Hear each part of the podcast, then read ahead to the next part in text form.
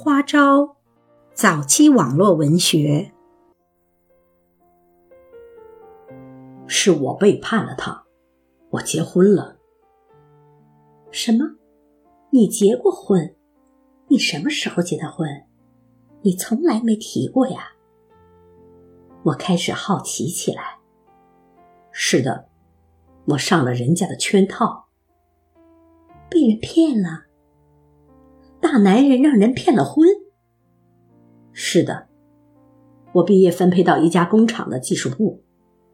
第一年要下分厂实习，分厂的厂长说是爱财，对我特好，总请我到家里吃饭。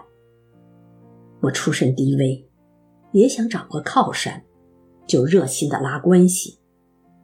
有一天，厂长夫人说要把他们十九岁的女儿给我。我说我有女朋友，实习完了就结婚的。厂长夫人没说什么。下次再被约去喝酒，我就喝醉了。第二天早上醒来，身边就多了一个厂长的女儿，床单上也有血迹。他们逼我娶她，说我破了姑娘的身。你真的做了吗？我不知道。反正我要不娶她，我的工作就没了。他们还说要告我。我找我女朋友去谈了，她说我跟人发生关系就该对别人负责，不管你是不是醉了，更何况是个十几岁的女孩子。你娶她吧。我说我也要为她负责的。他说：“不必了，他能为自己负责。”他很冷静，我很失望。原以为他能帮我从这个圈套里逃出来，结果他替他们说话。我知道，我失去了他。你就娶了厂长的女儿？是的。所以我就拼命联系出了国。他现在呢，在家。离婚了？没有，我妈和弟弟都住着厂里的房子。我要离婚，他们就会被他们赶出去。你自己也是有妻子的人，怎么说起来爱别人？一点都不脸红呢，有什么脸红的？我又不爱他，而且我根本不觉得有妻子。除了那不知真假的一夜，我们之间什么也没有。她漂亮的眼睛里闪着泪光，可怜、可悲又可气，我无话可说。太晚了，你回你自己屋吧。不，我愿意每时每刻都跟你在一起。跟你在一起，我心中的痛就全消失了。你逼着我打九幺幺吗？你也想坑我？你不会的。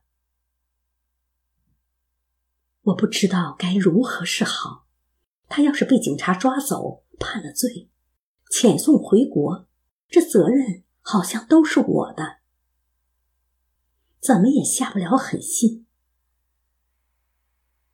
他见我迟疑，上前一把抓住我的手，说：“我爱你，让我留下来吧。”我傻眼了，假装说上厕所，拿起电话给好朋友打个电话，要他过来一下。朋友来了。他才不得不退出去。朋友说：“你该搬出去了。”可又说她丈夫明天就回来了，言外之意是我不能搬到他那儿住。我也开始害怕起来，这样下去怎么也不好。跟他这样纠缠下去，烦心费时不说，别人也一定会以为我招惹了他在先，坏名声摆都摆不脱。回头我怎么跟丈夫解释？看来这儿的确是住不下去了。我打定主意，开始每天早出晚归，躲着他，并开始暗地里找房子。这事儿也不能张扬。我想等搬出去之后，事情会自然而然的化解的。今天是星期六早上，我刚从房间里溜出来，正要锁门，一下被他堵在房间门口。他泪汪汪又无限深情的看着我说：“你明天要搬走吗？”我不知可否，心里纳闷儿，他怎么知道的？我们好好谈谈好吗？你走了，我再也没人说话了。我还有实验赶着做，改天吧。就一会儿，也不行。说着，他拉着我的胳膊就往我屋里进。不行，我挣脱他的手。那我有件东西给你做个纪念，说着就往兜里郑重其事的掏着。算了，别麻烦了。我不耐烦的从他身边挤出来，却突然被一把捂住了嘴，一股腥气直钻进我的鼻孔。我愤怒惊诧的挣扎着，想掰开在我嘴上的手指，可怎么也掰不开。我踢他的下部，挠他的脸。他突然像疯了似的叫着，扑倒在我身上，使劲卡我的脖子。我好难受，我踢，我挠，可我的头好沉，好沉。一个扭曲的声音反反复复，嗡嗡叫着：“我爱你，我爱你，你不可以再离开我，不可以。”当我醒来，我感不到痛，感不到沉重，甚至没有愤怒。我轻轻的飘在天花板上，大门砰的开了。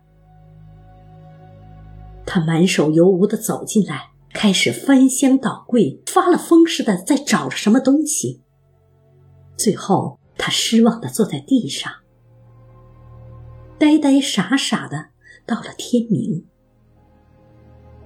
他起身趴在书桌上写了大半天。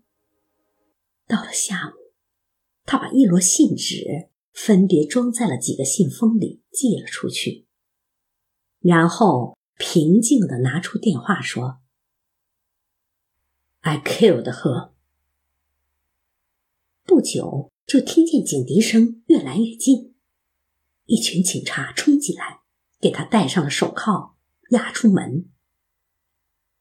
一阵狂风吹过，我什么也看不见，不知道自己到了哪里，只听见风中的人在嘈杂。你是预谋好的吗？不是。哪儿弄来的秀水？实验室，为什么把尸体放到冰箱里？想逃跑？为什么又去自首？车打不着火了，也找不到信誉卡，不能租车。被告二级谋杀，有罪，无期徒刑十五年。不得保释。一个女人哭泣。我要是知道会是这样，我说什么也会让他到我家住的。一个男人怒诉：“你们赔我妻子，这点钱就把我打发了。”一个孩子在问。什么时候接我去美国？我犹如秋天的树叶，身体静静地躺在地上，等待着被大雪所掩盖。灵魂还挂在树梢上。